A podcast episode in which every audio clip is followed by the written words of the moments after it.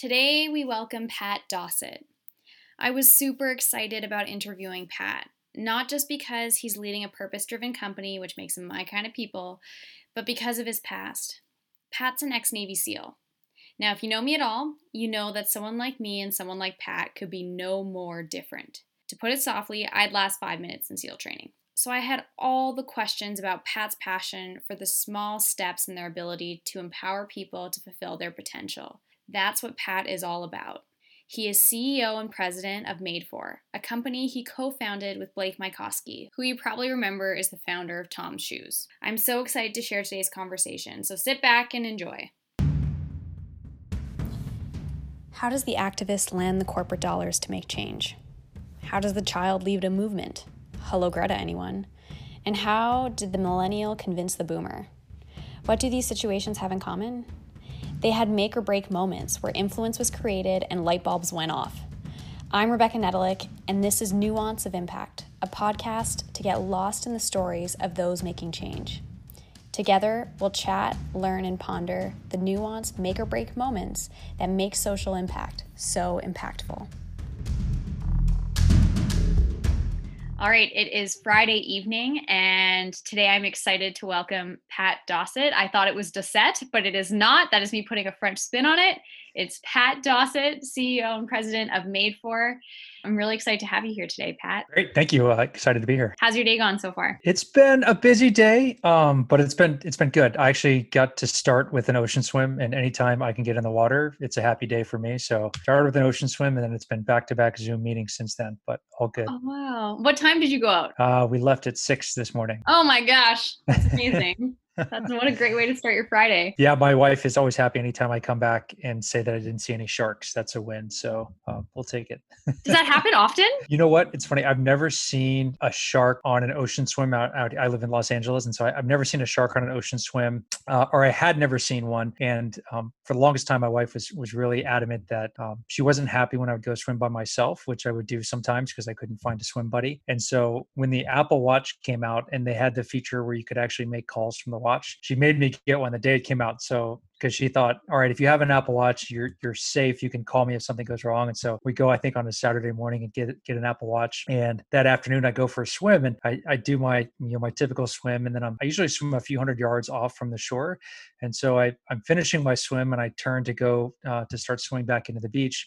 I say, oh, I'm going to try this watch out and see if uh, if it works. And I try to call my wife. I say, you know, call Kim, and sure enough, the watch works as as advertised. And talk to my wife, hey, honey, everything's good, great swim. I'm swimming it now she's like, okay, wonderful, lovely. And so I get off the phone and I start, or get off the watch, I start swimming in, and I get probably 100 yards off of the, uh, maybe 50 yards off the beach, and I see this like probably seven foot great white just kind of meander on by and i've never seen i had never seen a shark come to that point and the first time i have this watch and i see one so um, they're out there but uh, i think they're less interested in me than i am in them so oh good. my gosh that sounds terrifying but you're right they probably are less interested than you in you than they are in whatever else is around the other fish. For sure. I mean, I always tell my wife it's it it's more dangerous getting on the 101 or any of the uh, the highways here in California than it is getting in the ocean. So it doesn't hmm. seem to appease her, but that's my line. That's a good line. I yeah. mean, it's also good perspective. I mean, statistically, okay. it's true. Statistically, it's true. Fair. I guess like and Kate, this sort of dives us right in. Are you like do you get afraid of sharks when you're in the water? You know, um I I they're on my mind at times. There's some days you get you get out to the water and it just for whatever reason looks a little bit sharky. If it's overcast or the water's maybe there may be a red tide or the water's a little bit more turbid and it's hard to see, it's kind of like, oh, this feels a little bit sharky. Um, but I wouldn't say it's something that I'm fearful of it's it's interesting, and I know we'll talk about uh, Made For in a little bit, but our actually our lead advisor is a neuroscientist out of Stanford, uh, Dr. Andrew Huberman. And one of the first times that Andrew and I actually spent any length of time together, we were um, Andrew asked me to join him on a research study, and we were off the coast of Mexico studying fear and how you can mitigate fear using breath and you know different vision protocols, looking at the horizon. And so they would measure your um, he calls it arousal states or your your level of um, arousal they would they would measure how you're feeling um, in the beginning and then you would go get in the water and then they'd measure how you're feeling afterwards and then you would try these various breath protocols to see if that would change things. And prior to going out to Mexico, Andrew said, "Oh yeah, we're gonna go dive with sharks, and it's gonna be awesome." And so I, I got a hall pass from my wife. Said, "Honey, we're gonna go dive with sharks. It's with Stanford neuroscientists. I'm sure it's gonna be fine." And then as we got out there, it became apparent that we weren't just diving with sharks. So Guadalupe Island off the coast of Mexico is one of three places in the world where you can actually where great whites collect and you can dive with them and the visibility is enough so that you can see them and, and dive safely with them and so they had the shark cages and all of that but um, the the way that they were going to elicit this fear response or uh, it, um, increase your level of arousal states was to actually leave the cage and, and dive and swim with the great whites out in the out in the open water and so it was fascinating because um, I hadn't I hadn't planned for that. I didn't know we were going to be doing that. And then we get out there and we do it. And once you're in the water with them and you see them moving around and and when we were in the water there would be you know anywhere between five to eight great whites at a time. Some of them are swimming deep some of them are up on the surface some are at various levels of the water column. You start to get a sense of how they move how they operate that they really don't care much about you um, at least in my brief experience with them. And um, and yeah so it was this really interesting experience but i came out of it thinking okay like I, I would have thought I would be more comfortable in the water with sharks, and to some degree I am. But now that I've seen them in the water, I have those visions of sharks in my mind that sometimes I project out when I'm swimming. And so I'll be swimming. Imagine if you watch like Shark Week on Discovery Channel, and then you go for an ocean swim. There's definitely a little bit of that at play where I'm like, oh man, these are big animals, and they're here, and um, but you know, it's all good. Wow. I bet it's almost like, I mean, it would be almost similar to going for a hike. I mean, you're always looking in the bushes to see if there's a cougar or a bear, and you know, you're probably not going to see them, but yeah, it's probably similar. And okay, so you said you, I know we were briefly going to talk about this or focus on this really, but um, tell us a little bit about Made For. Yeah. So Made For is a company that I've been um, that I had the privilege to co-found alongside uh, Blake Mycoskie, something we've been working on for a few years now. And the premise of Made For was we wanted to to start a company that could help people bring their best self to the world. And we really viewed our, our larger mission as that we can help others bring their best self to the world that they in turn would make their communities their you know the people they interact with and, and their world better. And so it was this idea that um, large change happens at the individual level. And so let's start with individuals. And so that was kind of the overarching mission and um, what it uh, what it turned into was um, we developed this 10 month program alongside um, uh, Andrew Huberman, a neuroscientist out of Stanford, and a number of other uh, scientific advisors and experts, but really designed to help people connect with the habits uh, and practices that allow them to bring their best self to the world. So it's a 10 month program. Um, each month focuses on one foundational basic habit. So we look at things like hydration and gratitude and movement and nutrition and social connection and nature all of these very fundamental basic practices that we're all familiar with that our grandparents told us like hey get outdoors or write thank you notes things that we know are good for us but for whatever reason we've grown disconnected from. And so what we've done is designed a program where over a course of 10 months we give you a series of very small intentional steps to do almost on a near daily basis that allow you to um, shift your mindset and behaviors in an enduring positive fashion that really do help you bring your best self to the world. So um, hmm. that's Made For uh, in a nutshell.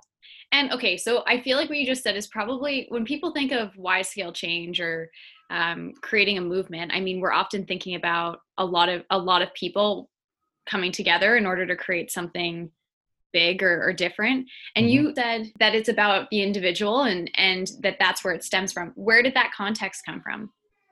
Oh wow. So i i, I guess this this dovetails a little bit into my past experience in the military. And so uh, and you and i have talked about this before but I spent nine years in the SEAL teams and ultimately decided to leave the teams to, to try to do things outside of the military. But one of the things that I really appreciated for my time in the teams is that with a small group of committed people, you can actually have very large positive outsized effects that you can um, you can create change that far um, exceeds any one individual on the team or even a, a, small team's kind of capacity and so that was something that was really exciting to me and kind of the through line of, of when we came together for Made For what we were trying to do with a small team create positive outsized effects. And we wanted to do something that not only that mattered but something that we cared about. I care a lot about human potential and how can you help people realize their full potential. Uh, my partner blake um, through his work with Tom Shoes and just everything that he's involved in, has really viewed business as a way to transform the world for good. And so we aligned on this on this common vision, but we recognize that if we if we put our focus on you know trying to build a really big company or trying to reach a certain number of people or we set any really big audacious metrics that in some way that might skew our efforts and we might lose sight of where the change is really happening and the ha- the change is really happening on the individual level. And it, it speaks to the larger you know arc and ethos are made for and that these these transformations that people make they make them one step at a time right? Very basic fundamental practices done with intention and awareness of benefits your efforts are creating through one step. And so i think as a company we've tried to mirror that and, and mirror that in how we think about things and how we do business. And we recognize that if we do these small individual steps on a daily basis well that everything else will take care of itself. But it starts with convincing one person to take one small step and see the benefits and then continuing that process over time. So mm. that's how we think about it. And human potential, something you're passionate about. Where did that come from and why are you so passionate about it? Yeah.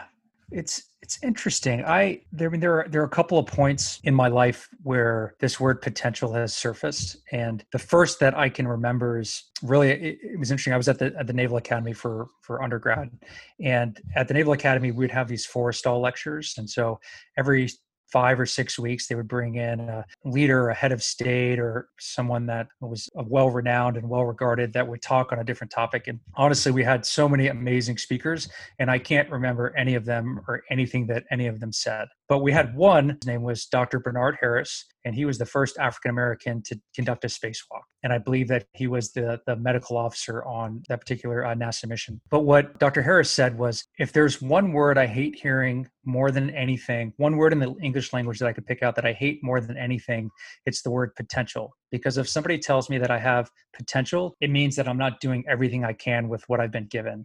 And something about that stuck and resonated and it wasn't what i expected to hear from this world-renowned astronaut and, and, and pioneer that he hated the word potential because i had always associated potential with a very positive thing but his spin on it was if someone tells you you have potential it means you're not doing everything with what you what you've been given.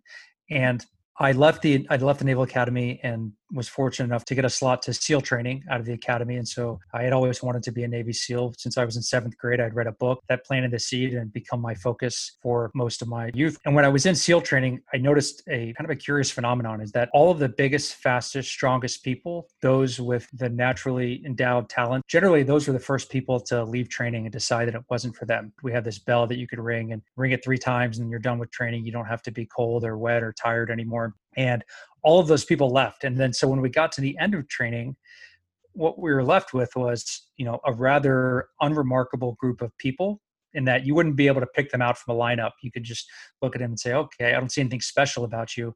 But they were able to, by leveraging a mindset and I think leaning on some very fundamental basic practices, were able to do some truly exceptional things. And obviously, mm-hmm. training is one thing, but it's another thing to go on and do it on deployment and doing in work and doing it in life. And i saw these people leverage and lean on this this mindset that allowed them to maximize their potential in a truly transformational and powerful way. And that stuck with me and stayed with me. And i, I really really loved that. Fast forward a few years i, I left the military.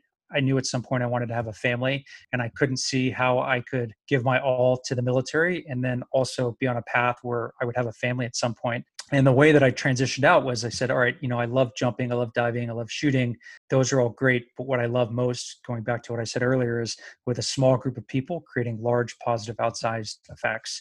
And so I viewed the best way for me to transition was I said, I'll go to business school, I'll change out my tool set a little bit, I'll meet some different people and and try to learn uh, different ways of viewing the world and then hopefully again build a small team and do something positive and powerful Mm. What I found in business school was that most of the classes that I took, I either wasn't very good at or they didn't resonate with me or I, I, when I see an Excel spreadsheet, I literally like break out in hives. It's an uncomfortable situation for me. But one of the classes that I took that that really stuck with me was I actually audited an undergraduate class. Mm. So I was already an older person going through business school and now here I am the the really old dude sitting in the back of this I think it was a freshman and sophomore class but it was an intro. It, the class was Introduction to Positive Psychology, and so I went to I went to school at Penn, and Penn, where Dr. Uh, Martin Seligman really created the modern field of positive psychology. And this course was taught by a woman named Dr. Angela Duckworth, who is well known for her research in grit and grit as a determining factor for success. Well, I sat in the back of this class and I heard Angela talk about positive psychology. And, and really, the way that she framed it was, and the way that, that Martin has framed it is that there are two sides to the equation. Uh, in, in psychology and medicine and psychiatry. One is how do you minimize the bad and how do you address downside risk and, and address negative outcomes? And so that would be like, all right, stop drinking, stop eating bad things, stop doing this, stop. It's all the things you shouldn't do. And that's one way to, to look at it. The other half of the equation is what are the things that you can be in pursuit of? These small positive things, whether they're acts that you take or ways that you can view the world or environmental things that you can shape things that you can shape in your environment what are those things that you can be in pursuit of that help unlock your best self and that allow you to bring your best self to the world and live in a, a state of uh, as marty put it a thriving state mm-hmm. and again that really resonated with me. I was like, oh, this is awesome. This kind of maps to a little bit of what I was seeing in the in the teams in terms of you know mindset matters more than your physical innate physical gifts or you know anything else and so i think all of this ties together with this word potential. I know we had talked about you'd asked me in, in preparation for this you know what's the difference between you know optimizing and potential or optimization and potential mm-hmm. yeah and, i noticed you use both words sort of interchangeably and we said you know are you optimizing in order to reach potential or and what is potential? I think a lot of people when they think about success they're thinking about it in terms of hitting a certain dollar figure hitting a certain position. When potential is achieved, then you're usually hitting benchmarks. When you're hitting benchmarks, then you're usually finding success. And so I feel like when people think potential, they think success. And then with that, where does optimization come in and what's the difference between optimization and potential? Yeah, no, I mean, it's such a great question. I think that when I think of, or when I hear the word optimizing, oftentimes I hear it used in a very narrow focus. So you're optimizing for one thing. All right, I want to optimize on career success or money or family or service or physical, you know, attributes, whatever the thing is. Oftentimes when I hear people especially in this human performance space talking about optimization they're talking about one specific thing and by definition that makes sense you're going to optimize around one thing mm-hmm. when i think about potential potential to me is the collection of of things that you have at your disposal and how they can be used to maximize your overall impact. Ideally you're a winning partner in deciding what that is right? So what is success success for you is probably different than what success looks like for me. But potential in my mind uh, or full you know unlocking your full potential is about looking across all of the different things that you can do selecting which ones you want to optimize for or which ones you don't. Ultimately it's about maximizing your impact and how you how you move through the world. So that at the end of your life if you have the opportunity to reflect and look back you can say yeah that was the life i wanted to live and i made the mm-hmm. difference that i wanted to make.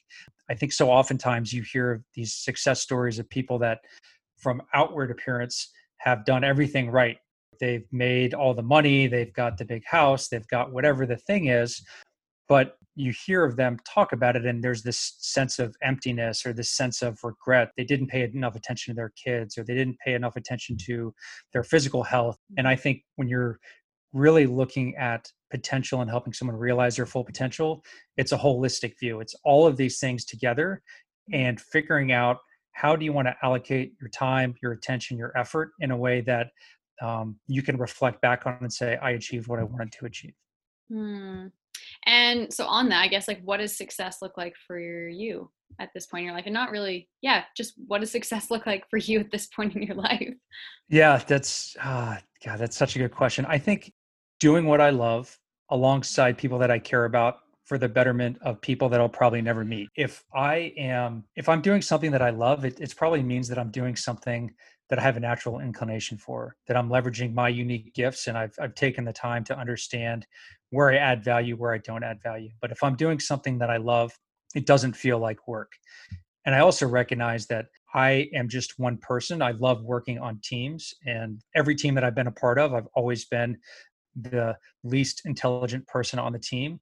But I, I'm really good at working with a lot of intelligent people and bringing everyone together to achieve an impact or an effect. And so when I talk about towards to, you know to the betterment of people that I'll likely never meet, it's this idea that it is not success for me if it's only focused on individual returns, right? If it's just mm-hmm. about making money or if it's just about you know my own personal wins like that's not enough that would be an unfulfilling life for me mm-hmm. but if mm-hmm. i can if i can map my effort to something larger than myself a bigger cause a bigger mission then that to me is rewarding and enriching and that to me is is maximizing my full potential so that's how i would define success hmm.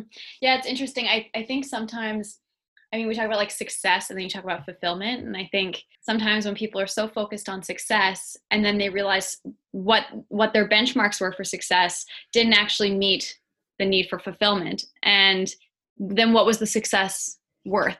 Like why did you pursue it?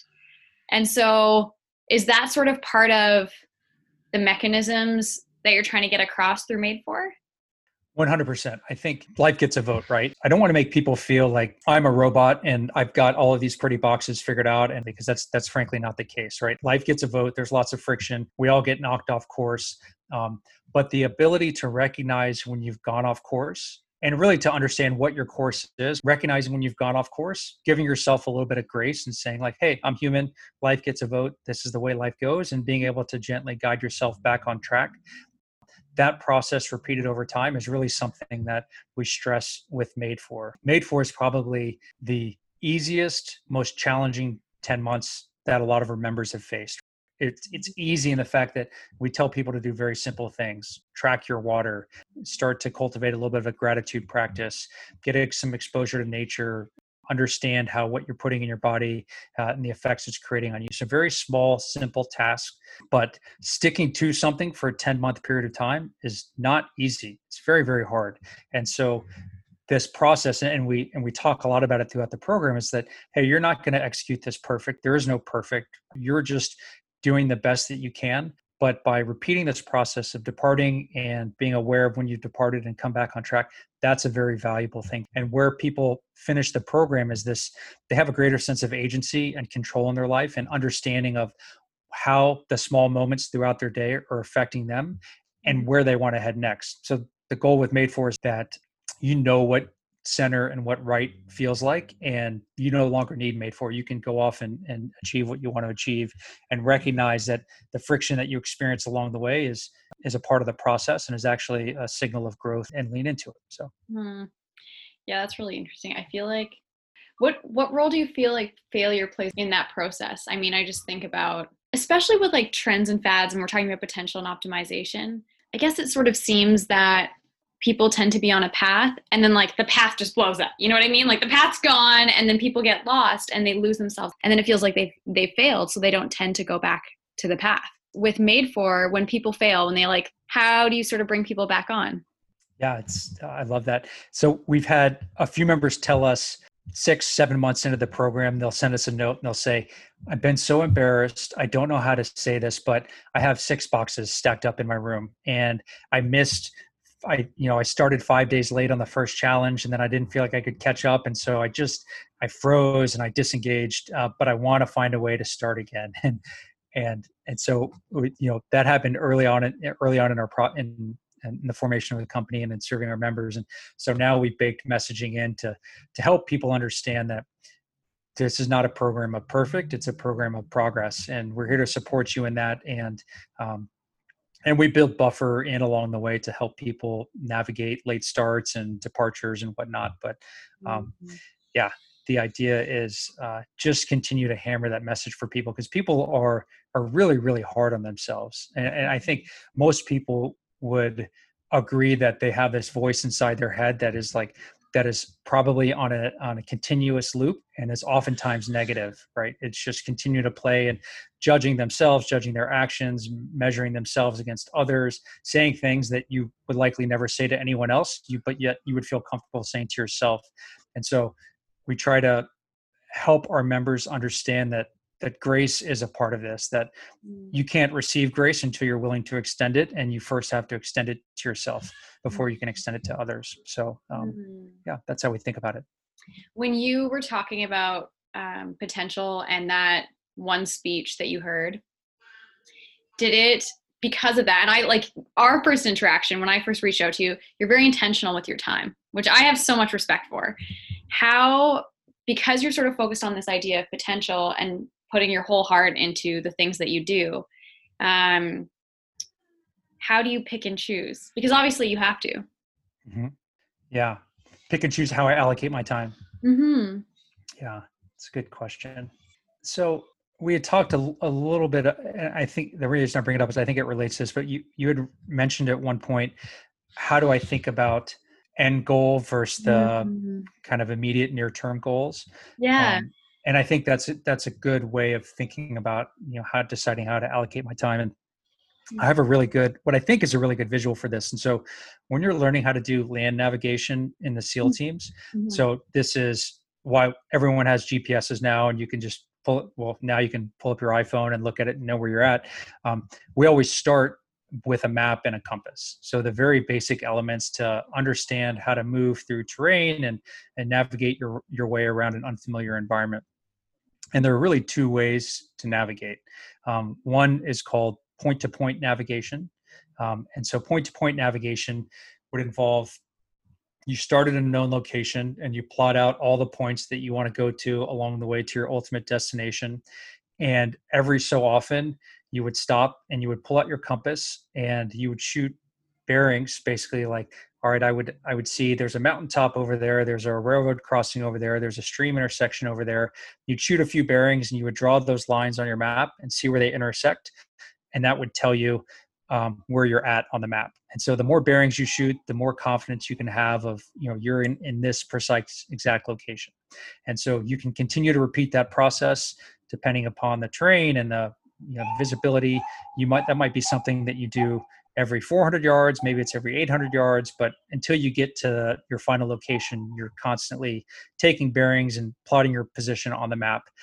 Slow, steady approach to get to where you're at that's one way to to navigate and probably the way that most everyone starts with uh, navigation using a map and compass the other way is to take time in the beginning understand where you're at um, and really study the map study all the terrain features on there look at and then look at the map look at the terrain and say okay there's a ridge line off to my right there is a river off to my left there's a mountain over there at three o'clock there's these different features and understanding how you relate to those features and how those mm. features relate to your ultimate destination of where you want to go.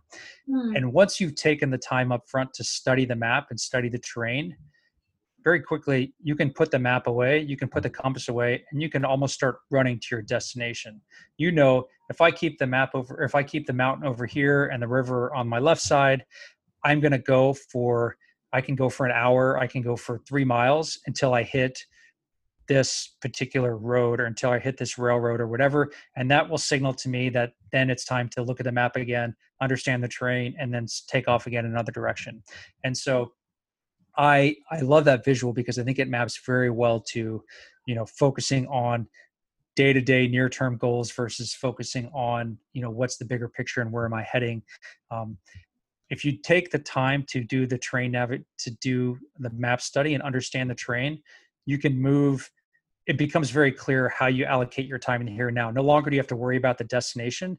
You can just worry about the steps at hand. Where am i placing my foot here? How am i you know where do i what needs do i need to do i need to have some stop and have some water have some food what do i need to do but i can do that be smooth and effective and move knowing that i'm headed in the general direction of where i want to go and so mm-hmm that's that's how I think about that. What I really sort of attached onto was when you said I am looking, I'm navigating the space in advance that way, and it sounds like it's almost preemptive. So you understand how you relate and connect to those pieces around you. That's it. That, yeah, you said it much more articulately than I did. No, you I, said think, it. I just heard it.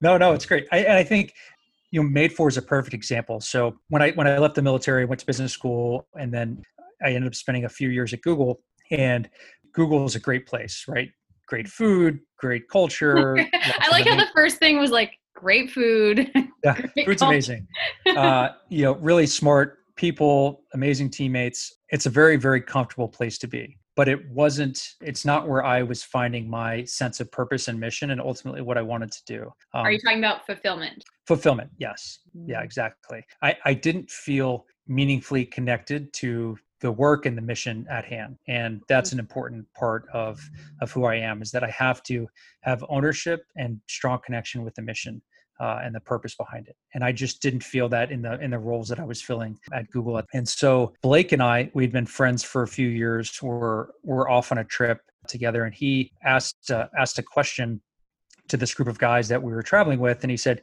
you know, if you could work on anything and and it could be purely a passion project. You didn't have to worry about money. What would you what, how would you want to spend your time?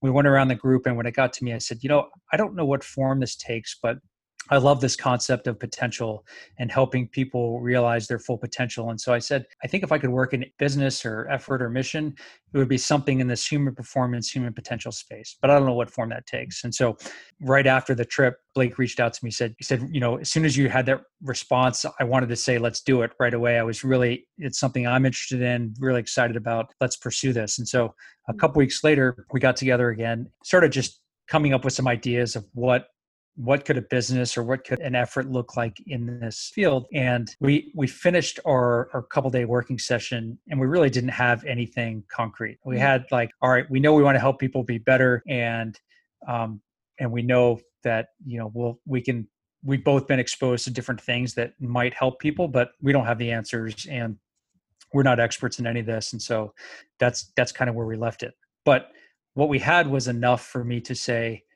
I'm willing to step out of this very comfortable place, right? Very predictable, good paycheck. I knew I'd be able to care for my family, health care, food, all that stuff. Mm-hmm. We had enough where I, I, was comfortable saying it's time to step off this and step onto this new this new mission and this new purpose. And and really, what we aligned on is our mission is to help people bring their best to the world, and we aligned on how he and I would work together. That we would always be transparent and open and honest, and and have clear lines of communication.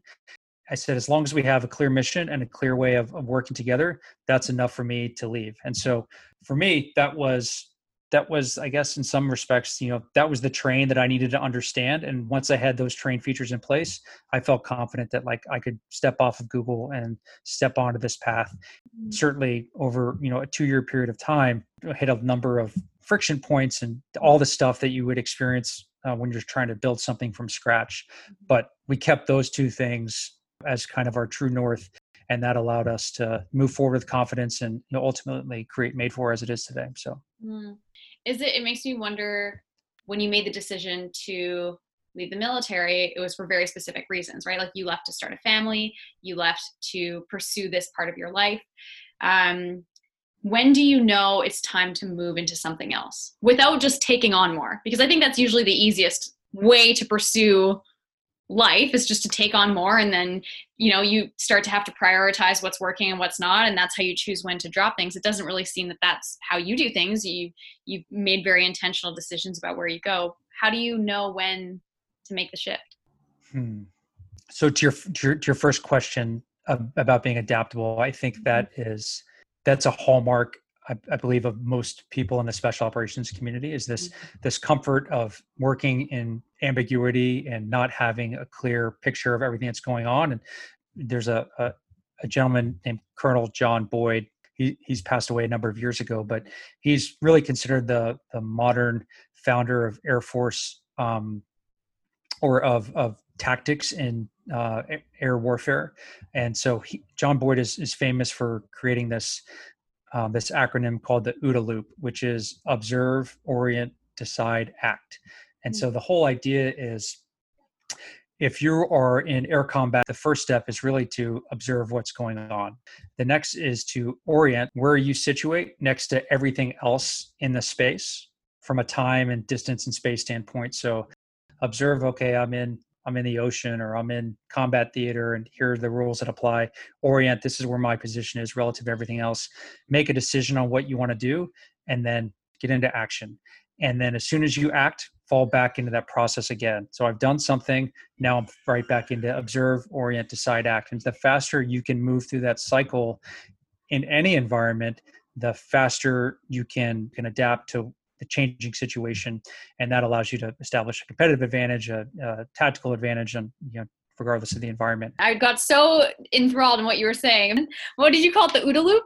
The OODA loop, yeah. Observe, orient, decide, act. Very, very powerful, but particularly in in combat, but also in, in business, right? You know, even the decision to leave Google and work on Made for, it's a constant set of playing this OODA loop out over and over and over again, ultimately because you want to be effective. Mm. You're making a shift. When you're getting to a point where you say, okay, I've done this, now I'm ready to move on from the military, from Google, from whatever, in order to put my time, my potential into this. Yeah. What what is that process like for you? Like what allows you to make that decision? I have I'm recognizing now that I have this recurring theme that I keep coming back to, but I would say that, you know, any of these transitions whether it was to go from go into the SEAL teams or to leave the SEAL teams to go to business school or go to Google or to leave Google from Made for, none of those transitions happened with giant leaps, right? I didn't mm. just dive headfirst into something new and jump off with two feet. Rather, it was a series of small steps over a period of time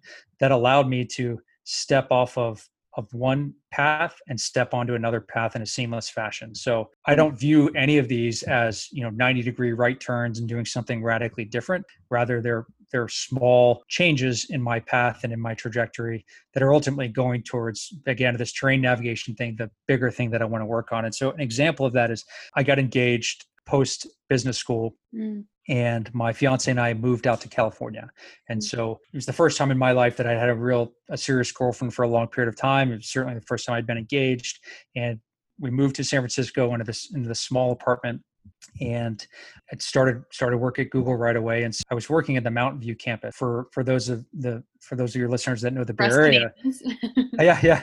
Well, just people that you know may have been in and around the valley.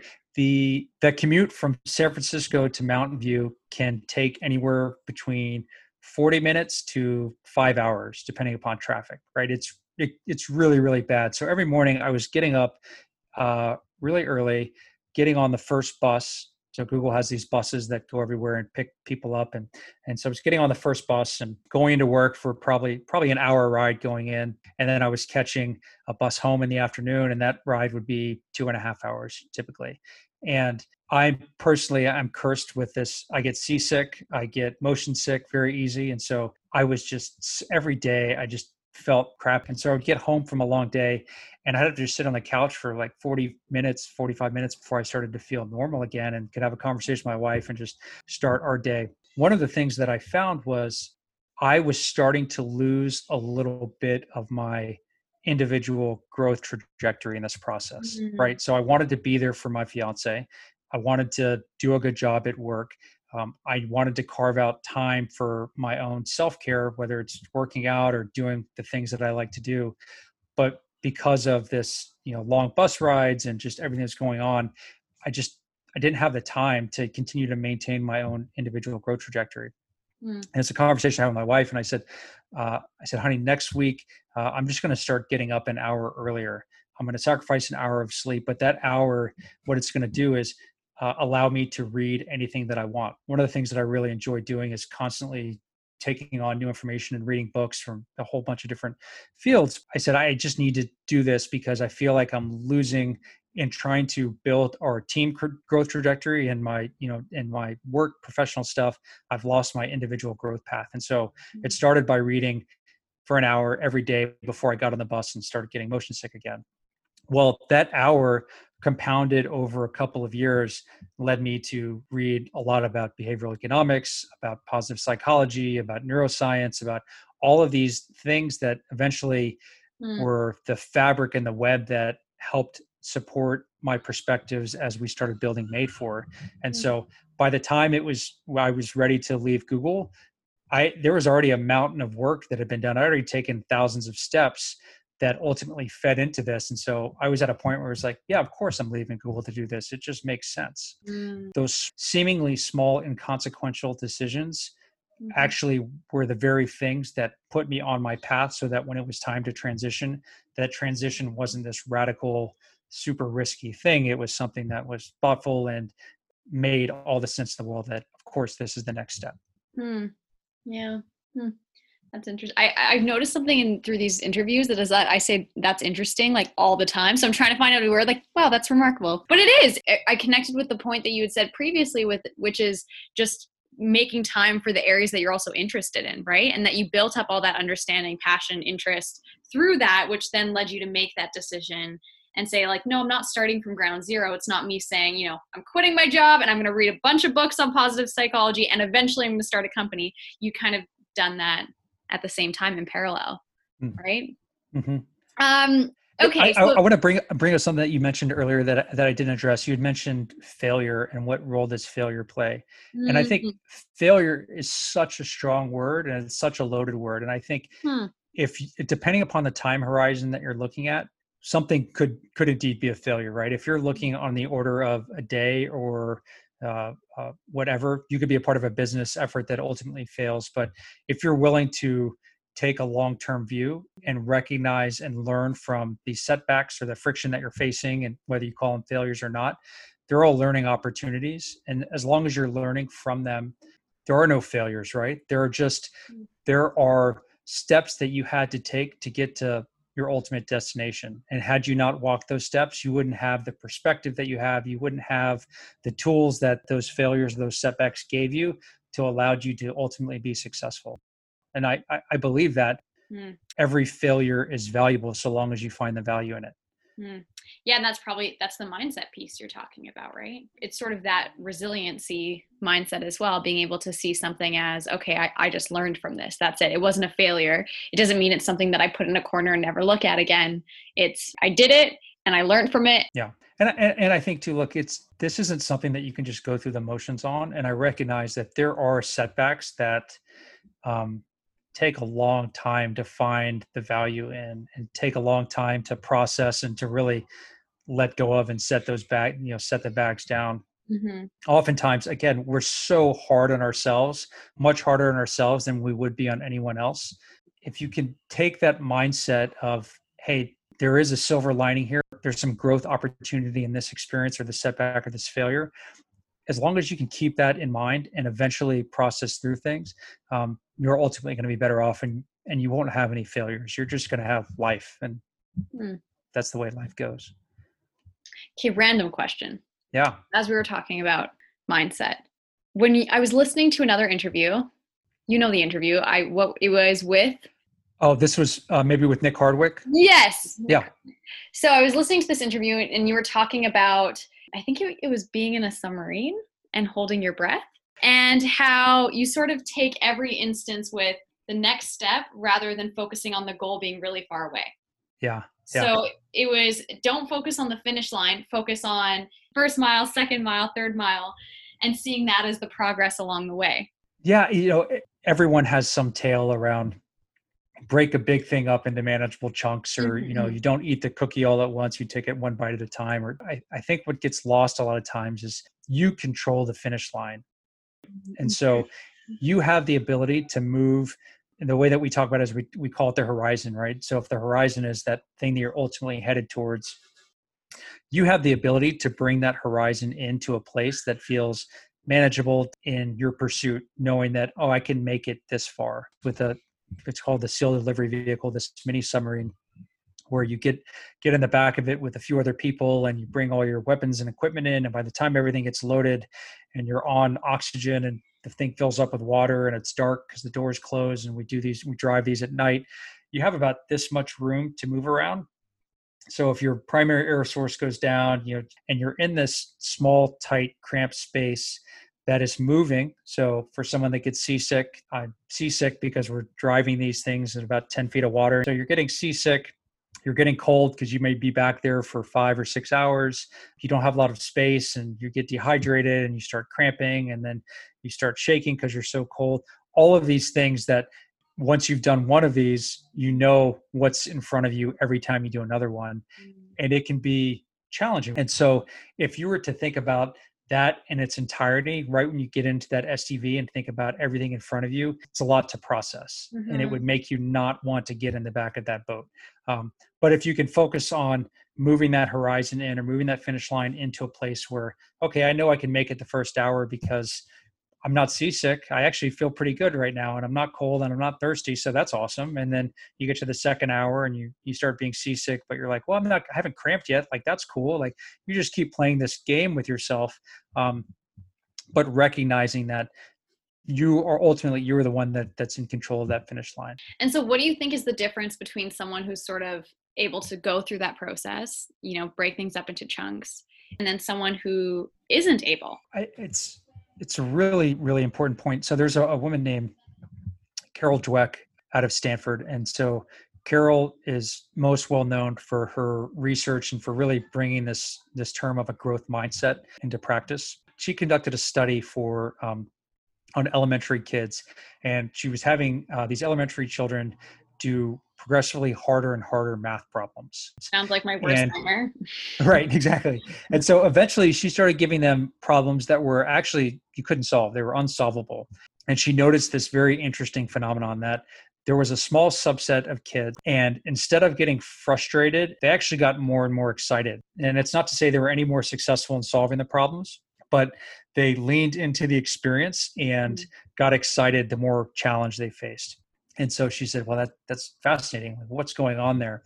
What she was able to tease out is that there are really two mindsets there's a growth mindset and a fixed mindset. And a growth mindset is someone that recognizes that the friction they're feeling, the challenges they're feeling, is actually what it feels like to grow stronger. So when mm. you go for when you go for a run and you're like, man, I'm running really slow, and my legs are really slogging and and this is really hard someone with a growth mindset would say oh this is me actually getting better this is what getting better feels like and that's awesome and they're driven by that it's really cool conversely the opposite end of the opposite side of the coin is someone with a fixed mindset and so someone with a fixed mindset when they encounter friction or failures they view that as a reflection on their own self-worth so, oh, mm. oh, I'm not good enough. I'm not capable. I'm not worthy. And they bring it back to themselves as that friction is my own capabilities Failure. I am. Mm-hmm. Right, exactly. What I talked about is that SEAL training,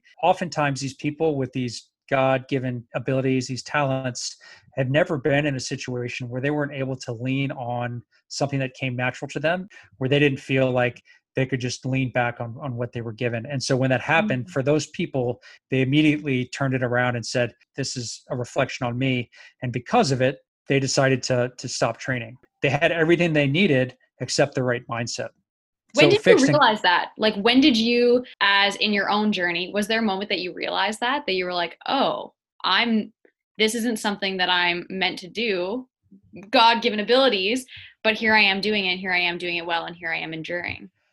Oh well, I, I was born with the gift of not having any natural innate abilities, and so yeah, and so I'm not good. I'm not naturally good at anything. And my my my father, when I was growing up, he would always tell me, all the decisions you face in life, 99.99% of the time, there's a hard way and an easy way. And he said, if you just take the hard way, you're going to be fine. I think whether he knew it or not at the time, he he was giving me a little bit of this lean into the friction, lean into the hard way, cultivate this this growth mindset.